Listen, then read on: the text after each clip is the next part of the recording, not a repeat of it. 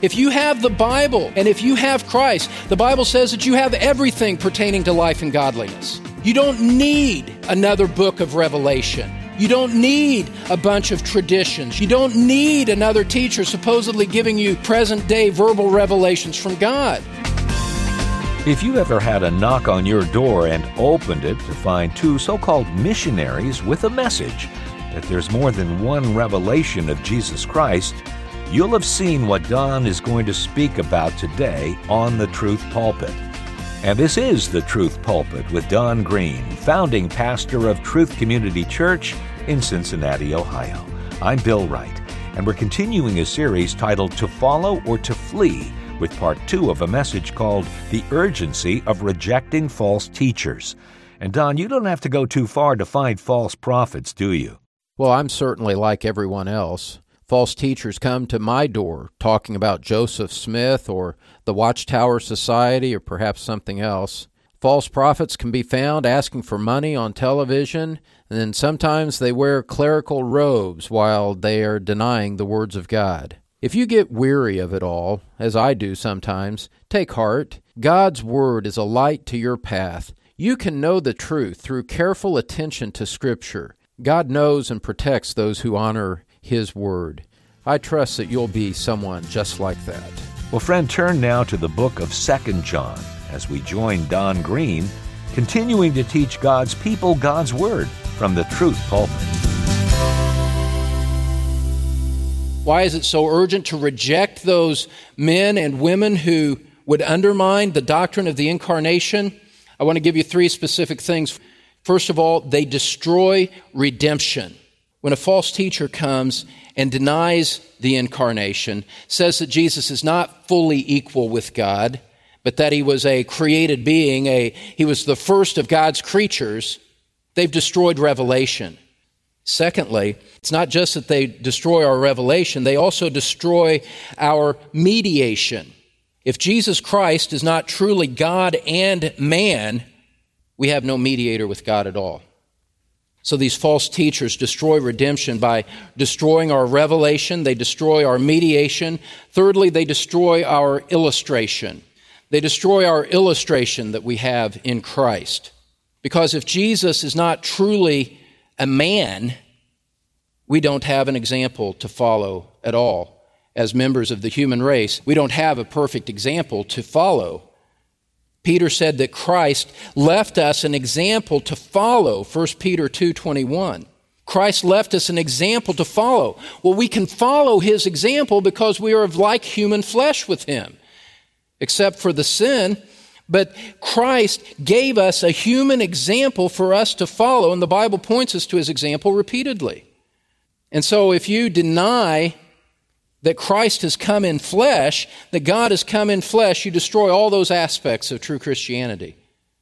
We haven't seen God. We don't have a mediator who can bring us to God. We don't have a perfect example that we can follow as we seek to live the Christian life. They destroyed our redemption with their false teaching about Christ. Destroyed it, that is, in the sense that if you believed it and embraced their false teaching, it would destroy salvation for you. You can't believe that and be saved. 1 John 1 5 says that God is light. The gospel is light. It's the light of salvation to men.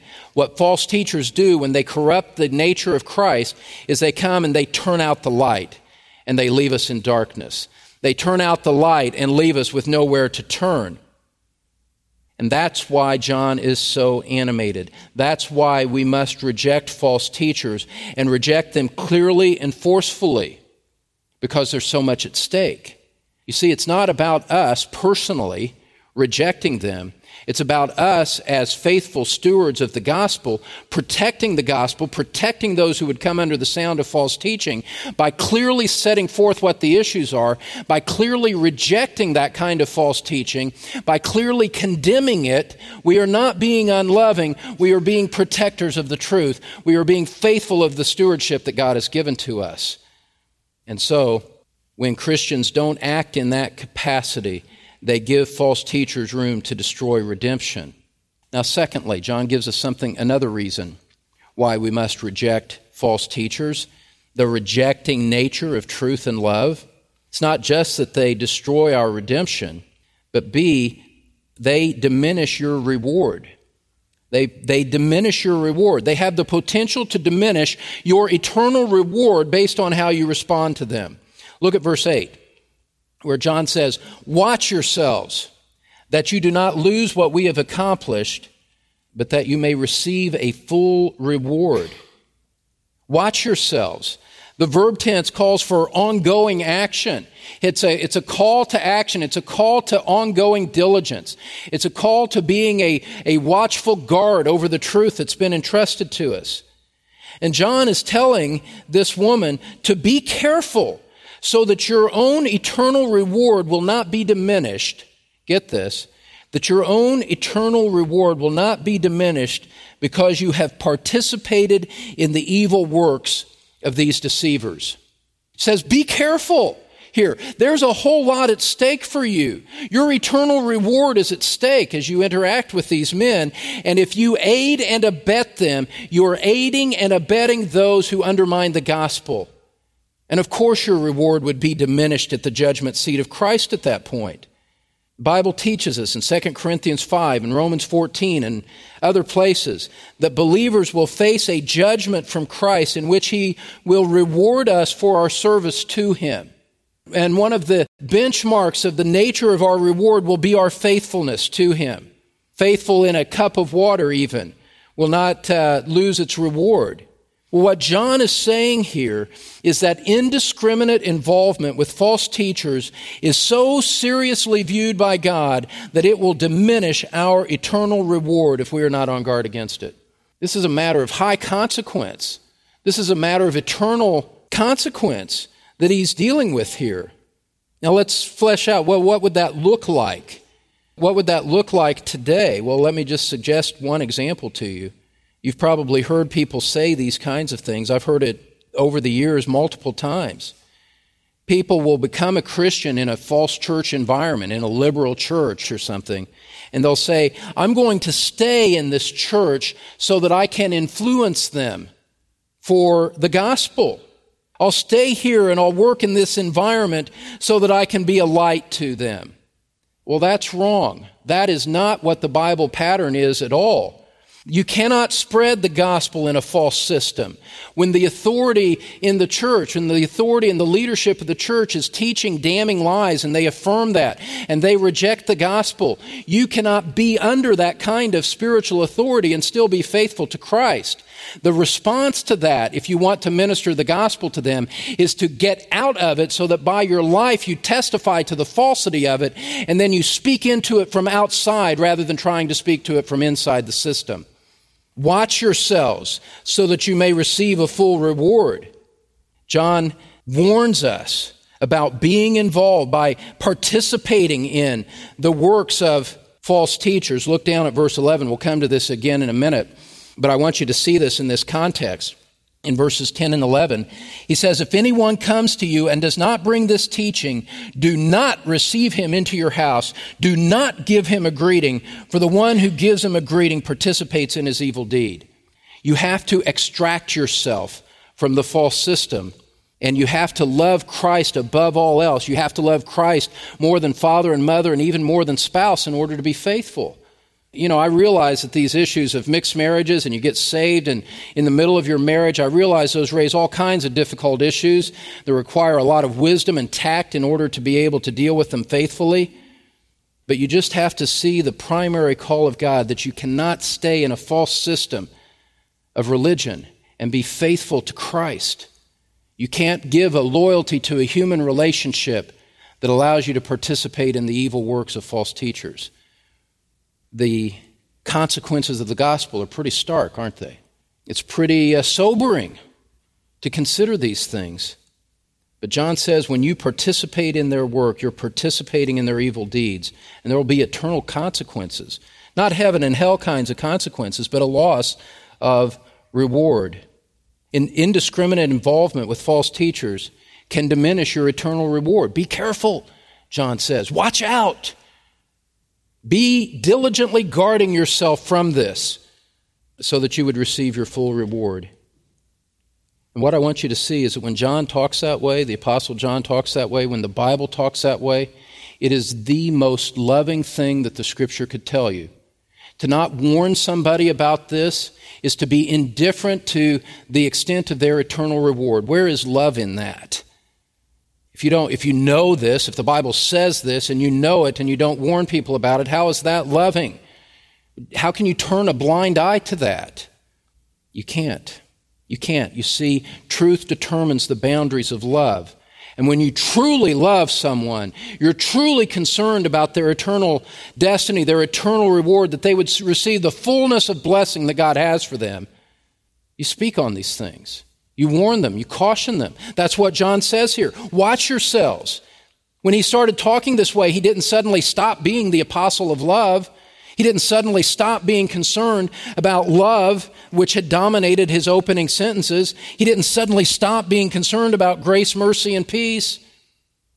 No, all of those factors are motivating the godly man when he warns people against involvement with false teachers. It's a whole different view of love than the false sentimentality that marks so much of professing evangelical Christianity today, isn't it? So, why must we reject false teachers? Why is it so urgent to reject them? They destroy redemption by destroying our revelation, mediation, and illustration. They diminish our eternal reward. Thirdly, they disfigure Christian maturity. They disfigure Christian maturity. So we reject them, we avoid them because they destroy redemption, they diminish our reward, and they disfigure Christian maturity. Look at verse 9 here. John says, Anyone who goes too far and does not abide in the teaching of Christ does not have God. The one who abides in the teaching, he has both the Father and the Son. These false teachers claimed a superior relationship with God. They said, We have things that you don't have. We have things that you need if you're truly going to be able to advance with God. And so they diminished the gospel. They put the gospel into the background in order to bring up to the foreground their false doctrines. But that is in all in the name of giving you an access to superior spiritual growth. But that is a totally wrong and false view. It's the promise of some kind of secret knowledge to bring you in that would give you something that you don't have. Well, that's totally false. If you have the Bible and if you have Christ, if you have been born again into a saving relationship with Jesus Christ, the Bible says that you have everything pertaining to life and godliness. You don't need another book of Revelation. In fact, you can't have another book of Revelation and still keep the gospel. You don't need a bunch of traditions. You don't need a bunch of magazines. You don't need another teacher supposedly giving you present day verbal revelations from God. All of that is going beyond the gospel, and by going beyond the gospel, they leave the gospel behind, which is another way of saying they don't have God at all. That's what John is saying here. Look at it again. Anyone who goes too far and does not abide in the teaching of Christ, who does not abide in the simplicity of the biblical gospel, that goes beyond that, does not have God. This is not a matter of competing equally valid ways to God. It's not. When someone wants to put the Bible aside or elevate another book to the level of the Bible or above the Bible, they have gone beyond the gospel and they have marked out for sure the fact that they're not Christians at all that they are agents of the devil. When they start to introduce other matters of authoritative revelation to you, they say you need this book. We believe in this book as also being from God. Understand that that is exactly synonymous with saying they could just as equally tell you, I am an agent from the pit of hell.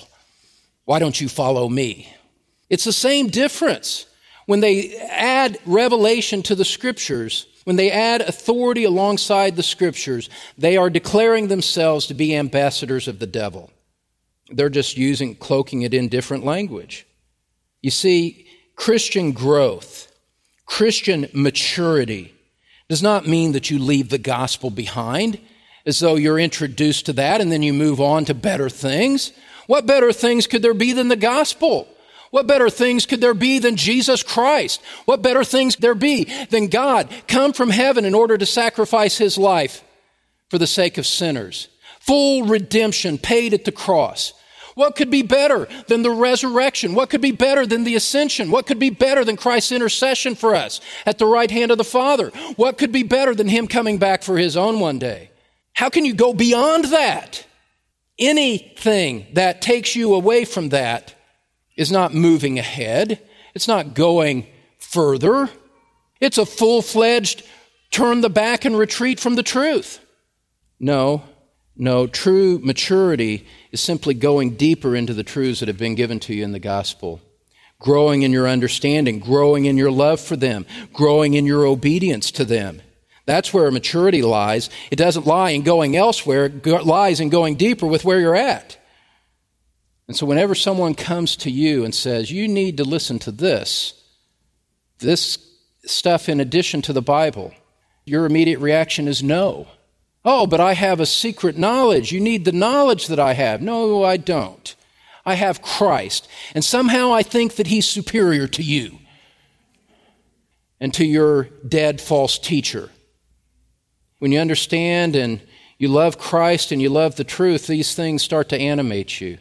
They start to control your affections. And when things threaten the very foundations of the truth that you hold, you, you don't accommodate them you resist them. In the same way that doctors and hospitals throughout the ages have quarantined people with contagious infectious diseases, they isolate them so that they can't infect others. That's what we do in a spiritual sense with false teachers. We do everything we can to marginalize them, to isolate them, to give them no platform to spread their lies. And we do it without apology. We do it in gladness. We do it in joy because it's a means of being faithful to the Christ who sacrificed his life to save us from our sins. Now, in light of the way that false teachers threaten our redemption, our reward, and our maturity, John now exhorts the woman directly. Look at verse 10 again. He says, If anyone comes to you and does not bring this teaching, a teacher comes to you Someone presuming to teach to you comes to you and they don't bring the precise teaching of the gospel. Don't receive them into your house and do not give them a greeting. Verse 11 For the one who gives him a greeting participates in his evil deeds. Now, going back to the way I introduced this, talking about the cultural context of this, understand that what John is saying is pretty precise in that context. He's saying, do not extend hospitality to teachers like that. He said, when you do, when you give them a base of operation, you are participating in their wicked ministry. John is concerned to protect the truth. He says, we don't support men, we don't enable men to teach false doctrine. We don't enable men to compromise the gospel. Because love serves the truth. Truth determines the boundaries of the graciousness that we extend to the men around us. In that context, in that first century context, John had given a brilliant strategy to control the growth of false teaching. Because if men had no place to stay when they got to a city, they wouldn't be able to stay there and set up shop. And so, by informing these Christians and helping them understand the boundaries of true love, true biblical love, it, it, it, had a way of freezing out these false teachers if it would have been followed consistently throughout the empire. They had no place to stay, they just had to keep going about like the wandering, aimless stars that they are, that Jude talks about, devoid of truth and bound for destruction, wandering about the face of the earth like their father, the devil, who also wandered about the earth, as he said in Job. That's what we want to do with false teachers. Give them no place, give them no harbor, give them no island of safety. Now, that's the main sum of John's letter here. We've seen the opening greeting, the accepting nature of truth and love, the rejecting nature of truth and love. Now, finally, and uh, we look at the closing farewell here in verses 12 and 13. John says, Though I have many things to write to you, I do not want to do so with paper and ink, but I hope to come to, to you and speak face to face so that your joy may be made full. The children of your chosen sister greet you. I love the personal nature of that. I want to speak to you face to face. He loved this woman in an appropriate way. He wanted to see her, to give her more instruction, to build her up more, knowing that that would be an occasion of mutual joy. He says, I could write it in letter, but I want to say it in person. So I'm going to get to you when I can. It's a gracious way to end the letter. Uh, he has corrected her, but not in a way to diminish her, to demean her, to lord it over, but to affirm her as a sister in Christ who simply needed some additional instruction. Well, in light of this, and the question that always comes up in light of verse 10 don't give them a greeting, don't receive them into your house. Question is, well, what about the cultists who knock on my door? The men in black and white with the little name badges, or the Jehovah's Witnesses that knock on your door? What does this passage mean for those practical situations that you encounter? Well, I'd say a couple of things about it. First of all, I think it's important to understand that 2 John is addressing a different context than the door to door proselytizers of false religion today. Is the context of overnight hospitality. You can't apply this directly and say, oh, this means that I shouldn't open the door to a Jehovah's Witness when they come. It's not like that. But in terms of pastoral counsel to you, here is my counsel in light of what we've seen here in 2 John. My counsel is to admonish them and turn them away. Admonish them and turn them away. I'll give you four reasons that I say that. Don't receive them into your home. Don't give them a platform in which they are the one instructing and you are the one listening. That is where I think the line gets crossed when they're invited to our home and say, okay, what do you have to say to me? You wouldn't any more than you would invite a killer in, oh, well, what would you do with me physically? That's an interesting gun. You know, I have a gun too. You wouldn't invite someone in to do physical harm to you, so don't invite them in and give them a platform to do spiritual harm to you. Number one, I think we underestimate the power of satanic doctrine. It is satanic doctrine to deny the deity of Christ. And Peter says that Satan is a roaring lion seeking someone to devour. So be aware that this is serious conflict that's going on here. Don't expose yourself to that unnecessarily. Now, secondly, and related to that, is that most of us, I would venture to say, overestimate our biblical skill. Sad to say, but I think that's true. And particularly as you're dealing with Jehovah's Witnesses who love to abuse the Greek language and t- distort it beyond any true understanding that it could possibly have. Very few Christians are in a position where they can refute that kind of false teaching on the spot. So why, why open yourself up to that kind of confusion that they can generate when you know what the ultimate goal is, is that they're after? They want to deny Christ. Well, don't give them a platform to do that. Thirdly, the reason I say that is don't, don't help them gain entrance to your unsuspecting neighbors. Well, those Christians down the street spoke to me, and so I was just thinking that you might be interested as well. Well, when you close the door on that, you don't give them that means of deception. And I would so I would say this fourthly, if you want to minister to those cultists, graciously but firmly warn them of their error, give them a tract or a CD and pray for them as you send them on their way. That is the most effective way to do it. Don't put them in a position of being the teacher in the walls of your home when you know that what they're bringing is false doctrine. Don't deceive yourself into thinking, well, I'm going to win this argument. That's, I think that's the wrong way to go. Turn them away, give them something if you want to do that, but admonish them. You are teaching satanic, demonic doctrine, and you need to turn away from that in order to be saved. Make the issues clear. Why? Because the truth about Christ is essential. The truth about Christ is worth defending.